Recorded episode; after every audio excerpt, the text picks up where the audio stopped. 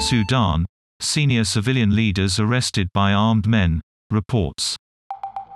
It comes amid rising tensions between the country's military and civilian transitional authorities.